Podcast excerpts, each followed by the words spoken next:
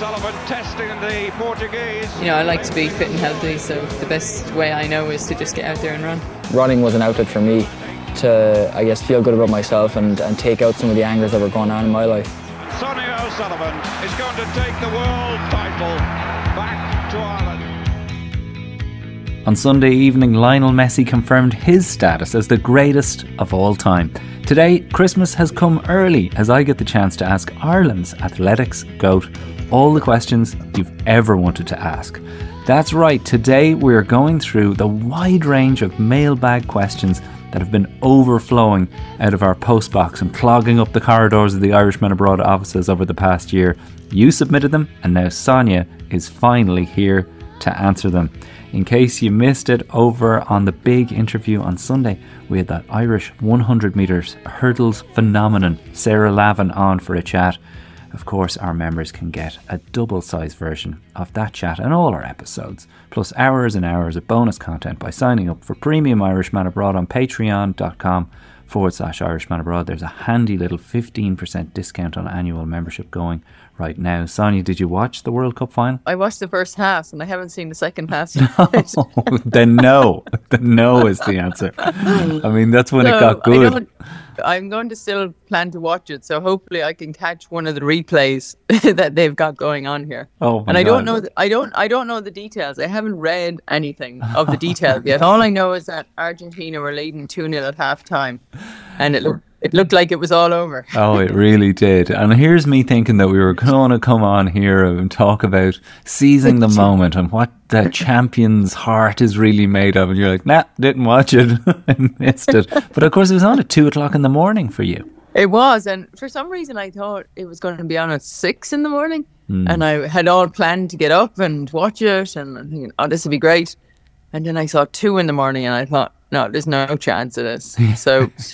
They do tend to replay it over and over again, and I'm sure I can catch a highlights video.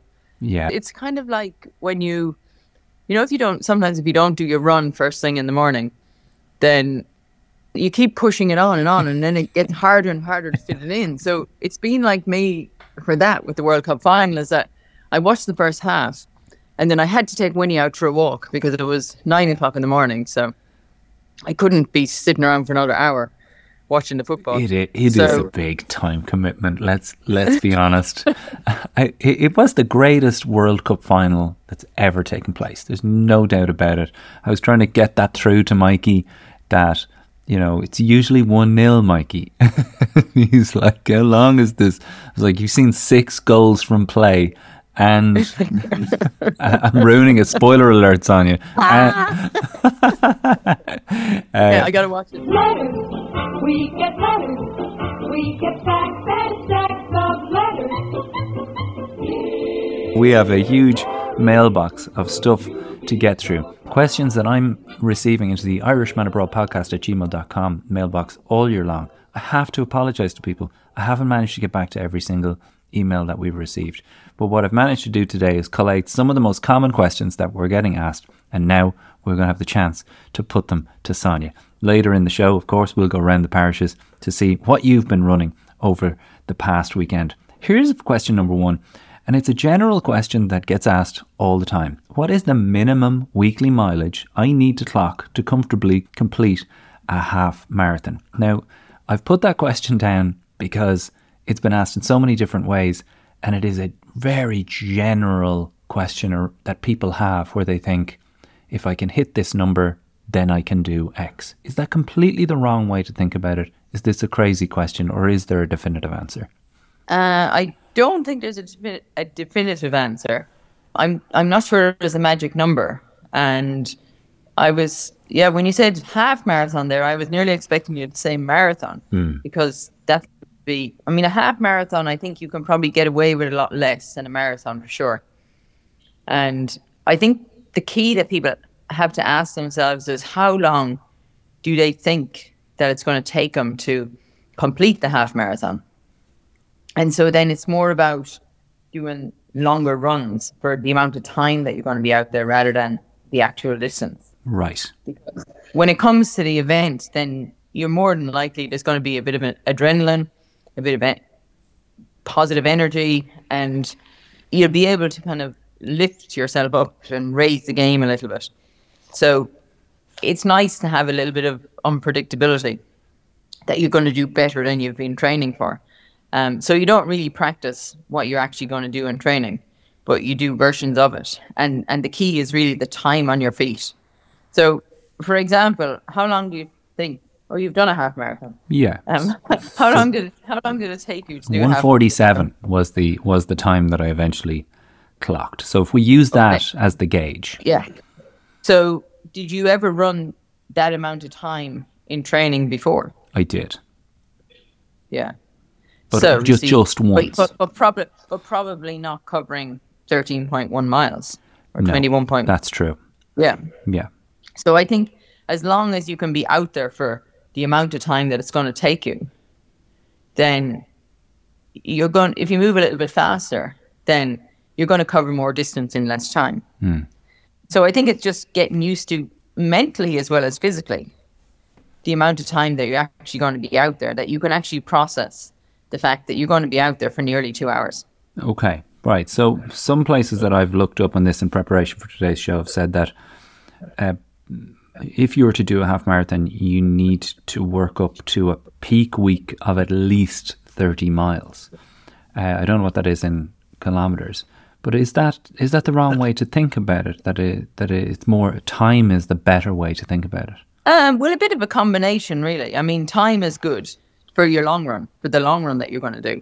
So in that 30 miles, like at the peak of your training, you would hope that at least one of those runs would be about 10 miles. So then you've got 6 days to cover 20 miles.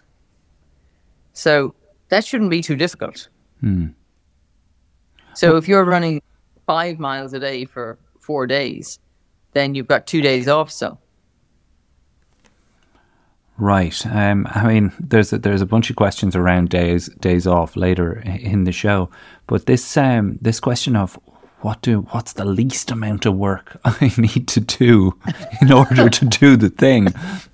Like so many times, the question does come down to not laziness, but just time management. And you've talked about this a bunch of times across the series, and people are very welcome to go back and hear Sonia's discussion of how to schedule your week. But thinking about the least amount, that really has to be wrong-headed. Well, I think it's good to know the minimum that's required so that you have your baseline and I've got to at least do this. But that's not the least that you should do. That's just the least that you need to do. Mm. So that's the bare minimum. So you really should be doing more. So I think, you know, if you're looking for the least amount, then you're only looking for if you're having a bit of a sticky week where you can't do everything. So you might have a bad week and you might only get 30 miles in. But the rest of the time you might be doing maybe 40 miles at least or 50 miles. So I think you need to have a bar to aim for. And then once you get there, then you've got to like start heading for the peak. Okay, we're going to push the boundaries here a little bit, reach a peak, and then I'm going to get really good at this. And then I can back off a bit. Because the thing is, if you're only running 30 miles a week, only, and some people run 30 miles in a day, but 30 miles in a week, that's what, like just over 4 miles a day if you do something every day. So it's not a whole lot. And the thing is, if you're the least amount of running that you do, then there's less that you taper as well for the event. So you really only need to taper if you're running a lot. But if you're not running a lot, then you can run right into the race. Right. Okay. Right. So, well, I think that's a sufficient answer we can give to that at this point. And, you know, Sonia has devoted hours and hours this year to devising a really thorough half marathon training plan, which I am currently putting together in a PDF booklet that you can access through patreon.com/Irishman Abroad. We brought a whole squad up to Lauren. Shout out to all of those people that did it. And many people who didn't come with us used that training program and adjusted it for their own marathon training. Let's fire a few quick ones at you. Andy Tracy wants to know, can you ask Sonia her take on training with ankle weights? What why would a person even do that, Sonia? I think my first instinct is that's mad. Do you have any experience of it? Not personally, no, but I've seen it. And I would also shake my head and say, what are they doing? It's like, you know, weights are for the gym. You don't need to take them out on the road. Who have you seen doing it? You haven't seen anybody like in the elite category doing it, have you? No, it's people go through these phases every now and then and they do stuff like that. And maybe they get some ankle weights for Christmas or something like that. I can't imagine the benefit. I mean, I know plenty of exercises that people do with the ankle weights on, and but you're lying on the floor or you're, you know, and you're lifting your legs up and down, but you're not actually standing up and lifting your legs. I mean, I think there's a high chance of injury doing stuff like that. That would have been my instinct too. Yeah, you're messing with the what's the word? You're messing with the function, right? The the biomechanics and everything. Biomechanics, yeah. You know, you're actually pulling your leg down when you're trying to lift it up. So I definitely wouldn't be recommending that. I can't. I mean, maybe there's another sport out there that needs to do it for some reason. I'm sure people think, oh, if I run around with these leg weights on me and I take them off, then I feel like my legs are absolutely flying. You can see, you know, I remember doing this exercise one time and it was a bit like there's a machine in the gym and you kick your legs up. So it's for your quads. And to do it in this gym at Villanova so many years ago. Oh, I know the yoke, yeah. It's for strengthening your quad muscles. I don't know. You could do a test and see. You could go to your max, you know, and really do it. And I remember you'd be strapped into this thing and you'd have, and it wasn't weights. It was just some kind of a pressure thing. And you'd really be pushing it up and you'd be doing it 5 or 6 times. And then they would stop it and take the thing off. And your leg would just go up by itself. It's a bit like, you know, that thing where kids hold their hands. You hold them in, and then you let them go, and they just go out by themselves magically. Yeah. It was magic, yeah. It was like the buttercup under the chin. It's like, oh my god, this is crazy. How did you know I like butter? I'd love to hear from anybody who, you know, has a positive reason for doing this, or any reason for doing this that has any kind of, I suppose, I don't know, evidence behind it that it's beneficial, but. Seriously, I can't see the reason for doing that. And you do see people sometimes running with small dumbbells as well. Or walking with them. I mean, walking you could probably say, okay, that's not too bad. But, you know, throw a backpack on. Okay, right. Let's get on to Shane. Shane wants to know, Jar, can you ask Sonia if carb loading on Christmas Day is too early for the Dublin Marathon? That far away. Yeah. Lash into it. Killian wants to know if you have any experience with training on stairs and raised levels of stiffness afterwards. Well, I know when I'm here, I'm down in Jan Juc at the moment, along the surf coast, in not far from Melbourne. And to go down to the beach, you have to go down loads of stairs. And it's grand going down, but coming back up, it's hard work. I mean, stairs are hard work. But you do see people running up and down the stairs. Yeah. And it's more for, I would say would be a kind of an anaerobic training. They're always flying when they're running up and down there. But it's hard work. And of course you'll be stiff and sore afterwards because you're using different muscles. But if you do it a few times every few days, then you probably get used to it. We have a voice note in here from Michael Kenehan. Hi, Jonah. Hi, Sonia. Michael Kenehan here. Really loved the episode there at the end of November when you're talking about the heart rate zones. My default one was set way off 173 on the Garmin. But here's the question. Should I be setting at the 188, which is sort of my peak heart rate on a good day when I'm peak training, or should it be 181 where I am now at the moment, sort of in between a training block and that's sort of my, as I said, the park run max most weekends. Love the show, guys. Thanks, William.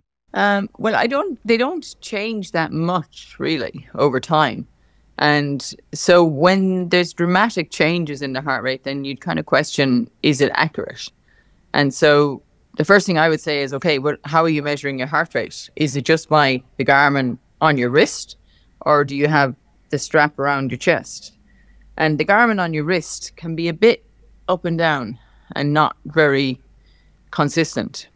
Right. So there can be a few spikes in there and a few anomalies of heart rate that you just kind of have to eliminate that. And it's funny because some people, when they think about heart rate, they think, oh, higher is better for sure. And you're looking at the high heart rate just so that you can calculate all the other training heart rate levels from that. And then you kind of need to correlate that with the pace that you're running. So there can be lots of mathematical calculations and equations and different things in there. But you should be able to get a fairly consistent heart rate at the park run of where you're at, you know, for the effort that you're putting in. And that's the other thing. So you've got heart rate, you've got pace, and then you've got effort. But the effort can change depending on how you're feeling, depending on the weather, depending on the course, if it's hilly or not. The weather, so really? Oh, yeah. Like if you're running into the wind, then, you know, if you're trying to hit a certain pace, then your heart rate's going to be way higher than if there's no wind. So there's so many different variables. And that's why a lot of people don't always like heart rate. And particularly the cyclists, they like to use cadence because they think there's too many variables with heart rate. And then the measurement of heart rate, it's not automatic. It can take a while for your heart rate to get up there and to get to its consistent level. So I think you need to kind of work out, okay, well, what's my threshold? I mean, the reason for using the heart rate is to figure out your threshold rate. It doesn't really matter what the maximum rate is. In, you know, you're not out there trying to get your maximum heart rate. That just happens every now and then. And it's a very difficult thing to achieve. Like they say, in order to do it, you need to run up a hill many times, but then it's got to be the right gradient of hill. And you've got to be able to run at a decent pace up there or in an actual race where you're really giving it socks and, you know, you're pushing yourself to the limit. So I think then the thing I would be looking at first is how you're measuring your heart rate and how accurate it is. And then once you can determine how accurate it is, then you use, for your training that you're doing right now, you have to use your maximum heart rate that you're at right now. Not where you want to be, not where you've been in the past, but where you are right now. And then you use that for a number of weeks. And it's a bit of an average, weighted average thing. It's not an exact science, the heart rate. And it does vary. So you have to operate with ranges rather than exact numbers. Yeah, you said this before on the show that your one didn't match up to what the average science view was. Well, I know when I used to use my heart rate to help with my threshold type runs, it would always generally settle on a number. So I might be up around the 180s, but when I looked back on, you know, a 4 mile tempo run or something like that, then it would always kind of settle around 178. And then I would so sometimes you have to try hard at the start to get your heart rate up there. It's a bit like a plane taking off, where you got to like fly down the runway. You got to get in the air and you got to reach your cruising altitude. And then so that's like the start of a race. So there's all this adrenaline and energy at the start of the race and everybody hears off. But then you got to kind of pull things back. And you got to get to the cruising pace that you can hold for most likely 10K or something. I think it's easier to get it over 10K. I think 5K is sometimes too short. Well, we have a 5K question coming in now from Lorda Scott. I've never heard the name Lorda, but I think it's a pretty cool name, Lorda. Maybe it's Lorna. Maybe no, that's not possible. No, it is Lorda. Hi, Charlotte and Sonia. Discovered your podcast the day after I struggled through the Dublin City Marathon. I was feeling very disheartened, and your podcast with David Gillick helped reset the head. Since then, been injured like yourself, and I've been listening in the gym, slowly getting on top of this injury, but fighting the mind-numbing boredom of the treadmill and cross trainer. Amen to that. Anyway, 2 quick questions after this week's pod. How do you move from a 33-minute park run time to a ridiculously quicker time? I'm stuck on 27 minutes and need to know the secret. We'll have to break these down in 2, Sonia. Second one would be Would you be able to give a shout out to everyone organising Goal Miles over Christmas, especially to the one in Aeroge Greystones on the 27th at 11am? It's the first time it's been in Greystones in many, many years. Myself and the other organisers are hoping that people will turn up. Consider it done, Lorda. In fact, there's an Irishman running abroad Goal Mile taking place at Dunboyne Athletic Club track at 11am on New Year's Day. We'd absolutely love all of you to pop down or sign up to do it. Sonia, this is an event that's really close to your heart. Yeah, the Golden Mile is great. I mean, I've never been in Ireland to take part in one. No way. Down through the years. No, I've never actually taken part in a proper Golden Mile. I've been in ones that are before Christmas and after Christmas, and we had a couple of attempts of variations of it in Australia, but no real proper Golden Mile. But I know the history of it, and I've seen all the pictures down through the years, and, you know, so many people have taken part. And it's such an important part of people's days on Christmas Day, or sometimes it's on St. Stephen's Day, because it's not always easy for people to get out on Christmas Day. Yeah. So it's great that you've got one going in Dunboyne. That is fantastic. I'm really excited about it. Johnny and all the team over there have been really great. Alan Vard, I want to give a shout out to Alan Vard from Goal. It's just going to be a fun morning. It runs from 11 to 1 o'clock, so you don't have to be down there like bang on time. It is just a bit of crack, get the kids out, get as many people down there as possible, and we'll try and raise some money for this brilliant cause. Now, Lorda's question of I mentioned last week in the Sanctuary Runners episode with Ailish McSweeney that I had run a 33-minute park run and got it down to 19:50 with the help of Sonia. What would you say, Sonia? What's the answer here? I know my answer, but I'd love to know what you think is the key to getting a 27-minute park run down a bit lower. Well, I think the key is consistent training and consistent variation in your training. So, like, you have a training week and you have certain paces that you run on certain days. So you're not always running the same pace out the door. And the thing with 5K is that, I mean, for you to get from 33 minutes to 25 probably wasn't that difficult. There was a massive big jump. And then you were down to 24 and 23 and 22. And, you know, it seemed like the closer you get to 20 minutes, the harder it gets. Yes. To take more and more time off. But now 27 minutes to 25, I would think that's very achievable. I think 25 minutes is very achievable for a lot of people to do. It's just to have some kind of a structured training plan. So you take your 27 minutes and you work out, okay, well, what pace is this? And then you realize that the actual training that you have to do for it is not 5 minute per kilometer pace, but it's a little bit slower.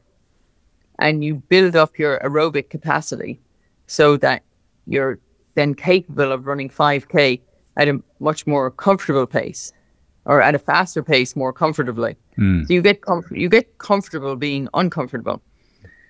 And then you have to pick out a day when you're going to try and go really fast. And like I was out last weekend at the park run, and I went down actually just to support a couple of the athletes from my training group here in Mentone Athletic Clubs. And one of the girls, Helen Bryan, was trying to break 20 minutes, and Ian Dent as well. And it was funny because there was loads of people came down and they had a few pacemakers. And sometimes when you kind of announce it and you tell everyone you're going to do it, it all sudden becomes really difficult. Who are you telling? Yeah. And the pressure is on. Yeah. And I was actually listening to a podcast earlier today with this guy, Eddie Hearn. Do you know who he is? Oh, yeah, yeah. He does a lot of the boxing promotion and lots of different sports events promotions. And he was talking about pressure, and he was saying how pressure is like, pressure is there anyway. Like, you've just got to deal with it, and it's how you manage it is how you get the best result. So he said some people will kind of shy away from really going after something because they'll say that the pressure was too much.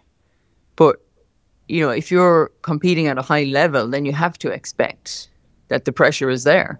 And so you've got to work out a way of dealing with it and overcoming it and not be afraid of it, that you have to, you know, go at it head on. So I think you have to take the pressure away and forget about all that. And you just have to break things down and do the maths and do the calculations.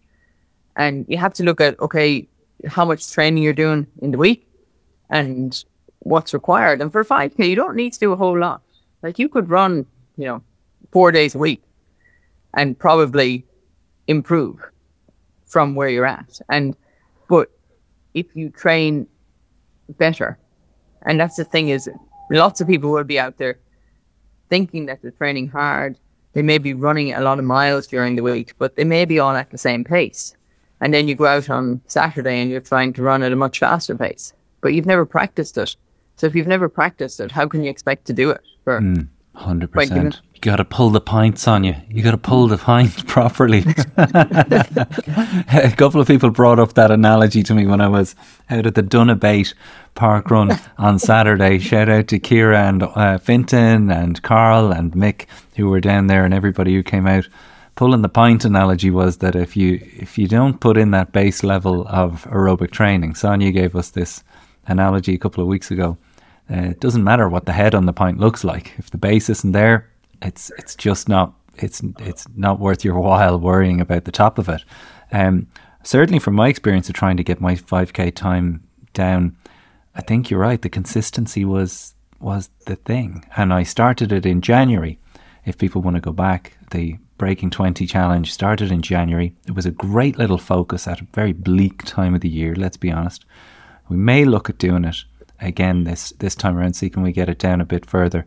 But of course I am deep now in mental preparation for the London Marathon in April with the help of Sonia and Vinnie Mulvey here in Ashburn. Vinnie Mulvey Fitness.ie is the place to go to contact this miracle worker who has gotten me out of my injury woes. He has been calculating what my threshold pace is, and we have had this question over and over and over again, and I apologise to anybody I haven't replied to on this. What is the significance of threshold pace, Sonia, and what exactly is threshold pace? Well, it's a comfortably hard pace.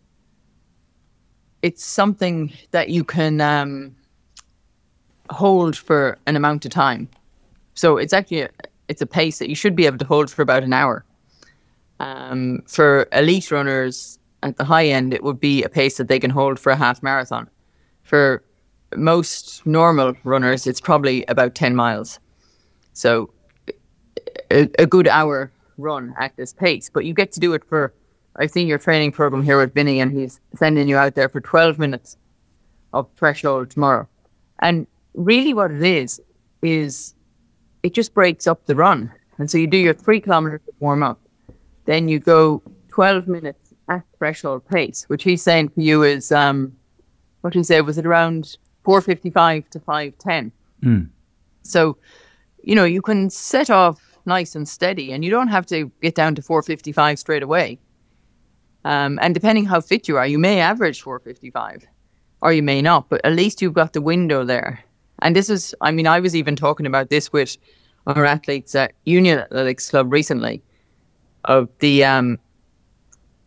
having a window bracket of the pace that you're running is really beneficial, because if you've got one number that you've got to aim for, then you're so fixated on that how you feel, the conditions, the terrain, all this stuff, it impacts on what you can actually do. And sometimes you may be able to hit 4:55, but other times it may be 5:10. So you need to have that window to operate within so that you can fluctuate up and down depending on how the conditions and the weather and how your feeling is. Yeah. But it really is, I mean, the thing is for threshold, it's not that difficult. What it does is it makes you run with better form. So you're not just kind of plodding along and going through an hour run, yeah. But you actually kind of make your mind up, okay, I've got to concentrate here now and I've got to focus. And you probably have to turn the music off and the podcast off and just tune into your body and how you're feeling. And so you do one rep of that, and then you have a few minutes rest, and then you go again. And it should be even easier the second time. And maybe you get a little bit tired towards the end, but it's all within your control. And it's a very controlled type of running. So you're not going as hard as you can. You're not just out there for a jog, but you're running with a bit of purpose. And by doing that, what you're doing is you're topping up your aerobic levels.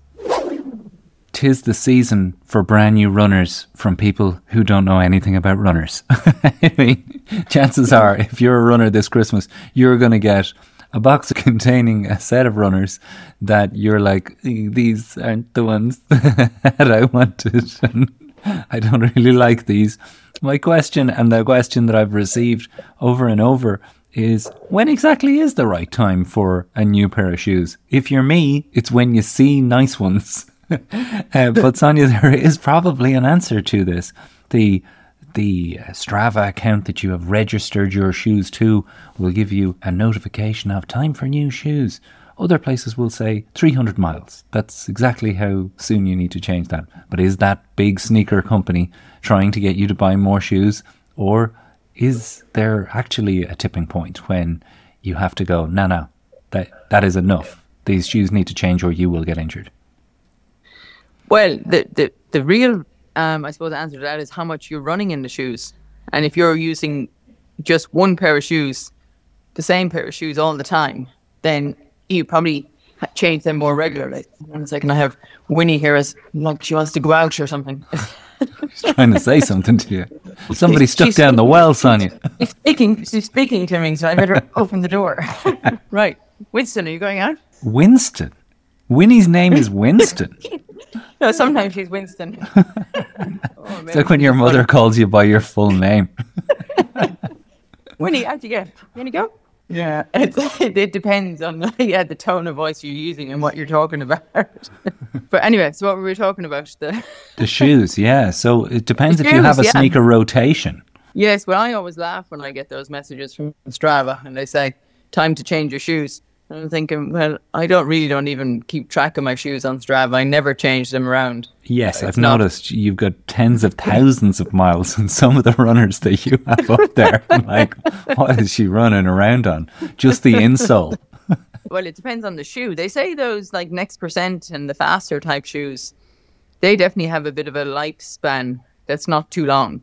And it's often easy to keep track of that because you only wear them for races, you only wear them for faster sessions, so it's easier to keep track of how old they are. And then you have other shoes like the Nike Structures, and they would be more durable and they would definitely last for a longer time. You get more life out of them for sure. But it's more a thing of miles or kilometers over time. Oftentimes your shoes might look a bit battered and stuff, and so it maybe depends on if you're running a lot on trails, then they can get worn out a lot more. Well, I saw this thing today. I was in the supermarket and I took a photo for you. I'll have to send it to you. You know the way you get wipes to clean things? Oh, yeah. Like, they had wipes. Sneaky wipes. I have them already, Sonia. I mean, they're a great thing for cleaning your shoes. In fact, the Jason Markk range of stuff that I use to clean my shoes completely overhauled sneakers that I thought were toast, made them into perfectly serviceable walking shoes. After they had their running days, they retired to be supermarket shoes from that day forward. Thanks to the Jason Markk range. I'll link it in the info. The sneaky wipes, though, very handy. What's in the sneaker wipes that's not in the regular wipes? Well, there's a kind of a beveled quality to the... Oh, right, it's a bit rougher. The material, yeah. And then it has some sort of cleaning agent on it. But honestly, the best sneaky wipes that I use are the ones that have like nearly bleach in them. I think they're made by Domestos, but they're used for cleaning the toilet. They can bring up the white on those sneakers. Like, dazzling whites are in your future if you get those for yourself. How do you stay motivated when you don't want to go for a run? One of the most common questions we get in the mailbag is motivation, headspace, head stuff. Even you, Sonia, don't want to go for a run every day. How do you conquer that? You have to think about why you run and, the reason for it. sometimes it's easier to be motivated for sure when you have a training plan and you have something that you're aiming for, I think. So then every run you're doing has a purpose. Mm. So there'll be so much variability in there that some runs will be just easy runs, some will be harder runs, some will be longer runs. And I think you can mentally get yourself up for it when you know it's coming. Mm, but even then though, Sonia, like it's like right now, the rain is battering against the window here. Vinnie Mulvey said to me on those days, he always pictures Andy Dufresne from Shawshank Redemption crawling out of that tunnel and feeling the rain on your face as a positive thing. There are going to be days, whether you've got the training plan and the race ahead of you, where you just don't want to do it. Do you have anything that you say to yourself on those days where you're like, I really don't want to do this, that gets you out the door? Well, sometimes it can be just guilt, you know, you kind of guilt yourself into it. Yeah. There's no magic cure to this. Yeah. I think you just have to, I don't know, maybe sometimes you just have to take a day off and reset and restart. Mm. Because sometimes you just need a day off and you don't know you need a day off. And your body's just kind of crying out for a rest. Yeah. And sometimes you have to give into it. But then I think to be able to enjoy a day off, you have to accept it and embrace it rather than feeling guilty about it all the time. And, you know, you can make yourself feel bad for taking a day off and then you don't enjoy it. So then what's the point? Yeah. So yeah. If you're going to have a day off, then you might as well enjoy it and do what you like. And then start again the next day. I can nearly remember you answering this question in one of the early episodes of this. And one of your tips was, if you struggle in the morning, when you know the morning's the only time you have to do it, that actually setting your gear out is a great way. I can remember it changing things for me because it's like, this is the rigmarole of pulling out this, trying to figure out what'll I wear, what's the day. You said, look at the weather, figure out what it's going to be, and then just kind of get on with putting the stuff on, and you're kind of halfway there. Just having an idea in your head of what the weather's going to be like, what you're going to wear, and where you're going to run. And I think once you have the kind of all the seeds planted in your head, then it's much easier to get up and go. Mm. And then the other thing is to have a deadline. You know, you've got to be back for something. So I think when you have to be back for something, then there's a bit of pressure to get out and to do it. And if you don't do it now, then are you going to do it later or you're not going to do it at all? So there's a lot of self-talk going on there, which, I mean, I don't know. I wonder, sometimes I kind of think I only do this stuff, but you wonder, is there a lot of people out there who go through this self-talk a lot? That you kind of have to convince yourself to do it. And then you have to remind yourself that you actually enjoy doing this. And you're just kind of being a bit silly, you know it's hard work, but you're talking yourself out of it. But you know that you're only going to feel good if you actually get out there and run. Worth writing this stuff down as well. I think the notebook was a turning point for me, was actually just writing down these things, have a quick read of that, remind yourself of these thoughts. Shane Horgan said in an old episode of Irishman Abroad that the key for him was starting. He said, just start. He said, once you've started, shoot, that's it. You're doing it now.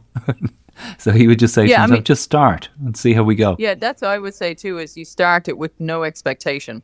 You just go out there and you think, okay, well, at least I'm out here and I'm jogging along and it doesn't really matter how fast I'm going. Yeah. And that's, I think, you know, what can, I suppose, hinder people sometimes is, if they're afraid that they're not going to feel good out there today and I don't really feel like up for the challenge of pushing myself. Mm. And so they kind of think, I'd rather not do it if I'm not going to do it well. Whereas sometimes you have to lower the level of expectation and just go and do it at any pace. Don't worry about your watch. You're just starting your watch because you want to know how long you're out there. It doesn't really matter how far you go or how fast you go. Don't talk to me about watches. I accidentally deleted my long run off my watch this week. I mean, it was a full hands to the sky, no moment.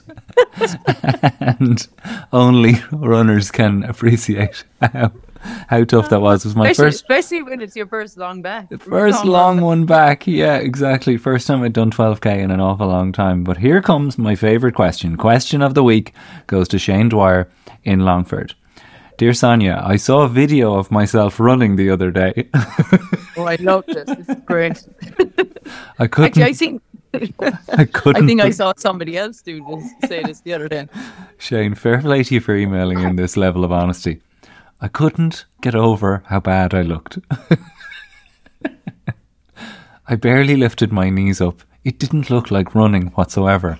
I looked like molasses moving along in a pair of shoes. How can I improve my knee lift, my heel lift? How can I look more like a runner? Is there any drills or anything I can do? Or should I just accept, I am Shane, this is how I run?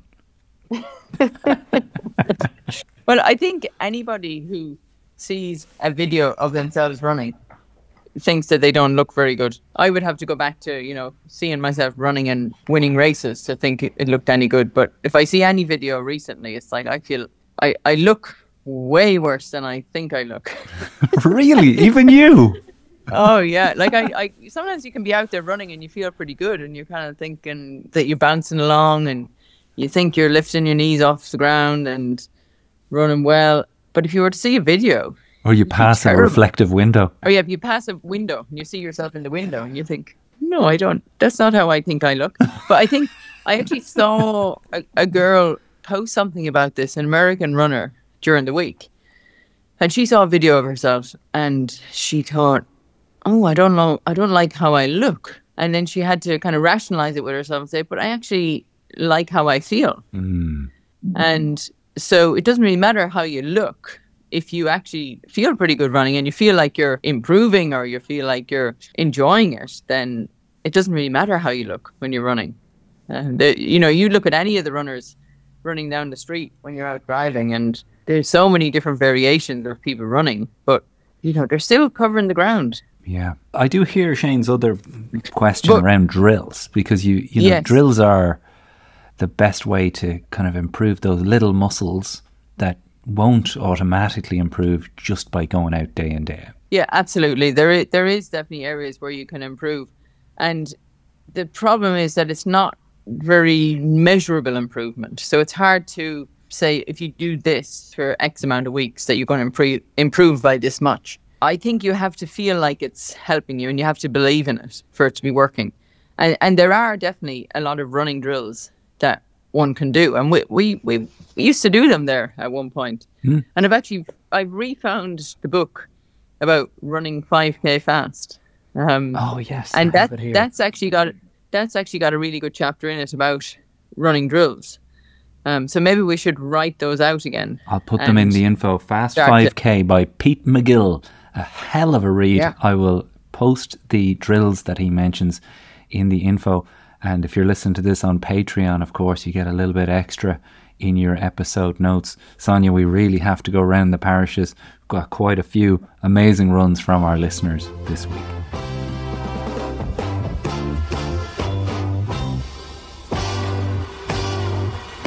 Ben Cullen in New Zealand, and I can't remember how far he was running, but I think it was about 12k, but he was running in Queenstown, which is right down at the bottom of the South Island. But where he was running was absolutely lovely. Around, it looked like a lake. It just looked amazing. But, you know, I was looking at the picture and I thought, yeah, it looks great. And I know I sent a few pictures to yourself and a few others from my run yesterday. And that also looked amazing, but it was tough, as it was so windy out there. A still picture was doing no justice to the run. And then also Carl Fleming. I'm not sure where he was running, but he was. This was very. I don't know if you came across this one. He was wearing a jumper, he was dressed like seasonally, like very Christmas attire, but he had a bunch of bells attached to him. So when he started running, it'd be like, you know, if you're running beside somebody with their keys in their pockets, you'd drive you mad. Carl was actually out and done a bait with us as well. Carl Fleming, shout out to Carl. Kevin Devine, another local listener here up in the borough of Drogheda, ran the Drogheda 5K, the Drogheda Christmas 5K, in a whopping time of 18:39. Ridiculous stuff, Kevin Devine, putting us all to shame. Carl Smith over in Portugal completed his Corrida Cedo Silvestre race for 2022, and Carl has obviously struggled with injuries over the years, so congratulations to Carl for getting out there, getting the medal, now has the feet up ready for Christmas. And there was a number of people who were out getting started with the Sanctuary Runners Christmas run from the North Pole to Oris on Uachtaráin, yes, with the shoes for Michael D. Higgins, and one of those was Michael Kelly. He got out and did 10.51 miles. Hour and 24 minutes, and he was doing that somewhere in Armagh, around Armagh. He did a fine loop up there, so well done to him. And it is very easy to submit your miles. I think that was something that I didn't make 100% clear last week when we had Ailish McSweeney on. There is a link at the Sanctuary Runners website, sanctuaryrunners.ie, and you literally write in the miles that you did. So if you feel like, oh, I missed the boat on this, Christmas week has already started, you really haven't. So if you do a run, you just go to the website, submit your miles, and you're part of the thing. I think it's always amazing, Sonia, how early people are up on a Monday for their run. Anne-Marie Malloy straight out this morning, running around Dublin, clocked 5 kilometres before work. Fair play to her. Connor Mooney in Paris, usually, is now back home for the Christmas. He's down in Dungarvan, out doing a session, 12 200s at his 5k pace at 10 to 9 this morning. I think people were just delighted that it wasn't freezing. I've never felt so happy to feel 11 degrees on my face this morning when I went to drop Mikey to school. Do you have one more yourself, Sonia? So I do have one more, and I'm not sure if he's even on the group, but it's actually for Sean Tobin. I don't know if you came across it. Yeah. He ran in the Antarctic Marathon, and yes, he was down there watching the whole thing. Yes, actually, there was a big story, and it must have been in the Independent yesterday, maybe. I must read it. Apparently, it's very good. He ran 2:53 for the marathon, which was a world record on the Antarctic, and which is fascinating. Like, it's sub 7 minute miling for the marathon on snow, and wearing like layers of clothes and probably big chunky trail shoes of some kind. And yeah, I mean, it's just extreme conditions altogether, but amazing that that was his first marathon ever. For races like the Dublin Marathon or the London Marathon, you know, the bar is low for him, but he said it was one of the hardest things that he's ever done in his life, to run in the cold like that. I can't imagine what it would be like. He said he was drinking water and it was freezing, you know, on his beard. Oh my as it God. Was we'll have to get in touch with Sean and get him on the show. There's a brilliant piece by Ian O'Riordan in the Irish Times on this. And of course, Cathal Dennehy was on in a bonus episode over on Patreon talking about his trip through South America and down to accompany Sean on this epic run. That's it for Round the Parishes, and that's it for our Christmas episode of Irishman Running Abroad. Sonia, happy Christmas to you. I hope you have a brilliant week there, and that the family gets together and has a great time. I had a spider story for you, but I'll have to save it for another time. Oh, shite. I love a spider story. I was wondering, do you like spiders or not? I love spiders. You hate them, do you? They kind of freak me out a little bit, you know. So I'm down in this beach house, and there's I haven't been here for like 11 months, right? And so, of course, once I get here, I've got to like clean everything. And there's like dust everywhere, yeah, and cleaning all around the place and moving everything. And then I sit in this chair and I see this friggin' big spider in the corner, in the wall. And I'm like, oh, Jesus, big spider. So I'm like, but it was one that would kind of like freak you out. Like, yeah. I was like, oh, shit. And you're in Australia, let's face it. Yeah. So I think he actually doesn't look, I'm not sure if he's dead or alive, but he's big and he's got thick legs. So I get a spray bottle and I sprayed that bloody thing. And oh my God, he moved so fast. Oh no. He moved so fast, I didn't know where he went. Oh, I was like, oh my God. So then I'm freaking out because I couldn't really see. Oh my God, where is this spider gone to? So then I find him again here and I keep spraying him. And are you spraying him with like links? No, it was some like eucalyptus cleaning thing or something. I don't think he probably loves eucalyptus. just something to get him moving. And actually, at one point, he looked like he was coming for me. I'm coming friggin' darting across the room, and I'm like running around then. And I thought, right, I'll get. And then I didn't know, you know, if you get dustpan and brush, and I'm thinking I could scoop him in here now, but shit, he might come up and bite me. So I get the pan, and I kind of shimmy the pan along the floor, and it picks him up. But then he comes crawling back off it again. And then I thought, oh, damn, I got to get rid of him. So then I just get the brush and I start sweeping him and scurrying him along. And I get him as far as the door. I open the door. But Winnie's outside the door. Oh, I'm thinking, if I scoop him out there now, she's going to be like, see him, and she'll be like fascinated. I'll try to eat him. So I just managed to sweep him out the door. And then you sweep him out of Winnie's range and off the balcony, so God knows where he is. Tapping on the window now as we speak. This is my house. I've lived here more of the year than you, son. But you do wonder if there's one, there's probably more. There's probably a family. Oh God, how are you going to squeeze in the runs? I often find this is the toughest week of the year to squeeze it in. It's funny, I think I was listening to you on one of your podcasts there while I was running, and you were saying how busy it was and everything. And I was, you know, out by myself yesterday running with Winnie and down the coast. And it was so quiet. There was no people around. It was just amazing to be able to escape to kind of where there's nobody around and enjoy it, you know, at this time of the year particularly. Oh, jammy dodger. You know what it's like. Back in Ireland, I don't know, Christmas is just more chaotic than other places. It's just you have to go and see everyone, and I definitely have to get down to Kildare to celebrate my mother's 80th birthday. Shout out again to Maura Regan, my mother turning 80 this Wednesday. A huge milestone.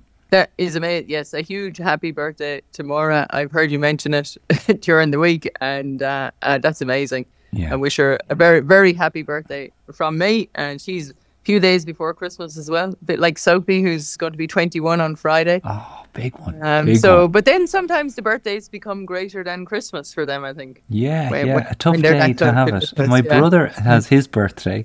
His 50th birthday is on Christmas Day. He's a Christmas Day baby, and I always remember going to Mass, and whenever the priest would say, "Our Lord and Saviour is born today," he'd always give me the elbow in the ribs. Just to let you know. Sonia, happy Christmas. Thanks for everything this year. It's been an epic year, and we've got such a great challenge ahead of us. Shout out to Tina and Mikey, of course, who make this all possible, and Seamus McAteer and all our proud patrons and supporters over on Patreon, without whom we definitely couldn't do this. Thanks, and good luck, Sonia. Thanks a lot. Good luck. Have a great week. Irishman Running Abroad is an Irishman Abroad podcast presented, edited, researched and produced by Charlotte Regan. Round the Parish's assistance from Seamus McAteer. Come and see Jarlath's new stand-up show at Liberty Hall in Dublin on January 7th. Jarzilla is Jar's brand new show about life, running and everything else in between. Tickets are available now from Ticketmaster.ie. I think anybody can be a runner. It just depends on what level of runner you want to be. It's a new world record for Sonia O'Sullivan. Brilliant run. O'Sullivan has closed the gap quietly, efficiently, but most of all, economically, and that is important. Running is one of those that you can actually get started without too much. It's probably one of the simplest sports you can do. You really don't need a whole lot. People think they need more than they need. Well, that's an impressive piece of running so far by Sonia O'Sullivan. Yes, I am still running, but I'm running because I enjoy it. Sonia O'Sullivan is moving out nicely. Is this to be Ireland's first ever female world champion? Sonia O'Sullivan is on her way to another magnificent victory. Running is a kind of an adjective that you can use to describe a lot of different things. And Sonia O'Sullivan is going to take the world title back to Ireland and our home city of Cove. It's different for everybody, and I think now there's a much greater kind of acceptance among all levels of runners that we're all doing the same thing, but we're all doing it at our own level. Sullivan wins. the world 5,000 meter title. Only the second athlete in history to do the 5,000, 10,000 double. Sonia O'Sullivan has rewritten the history books in Budapest this Sunday evening. That is simply magnificent.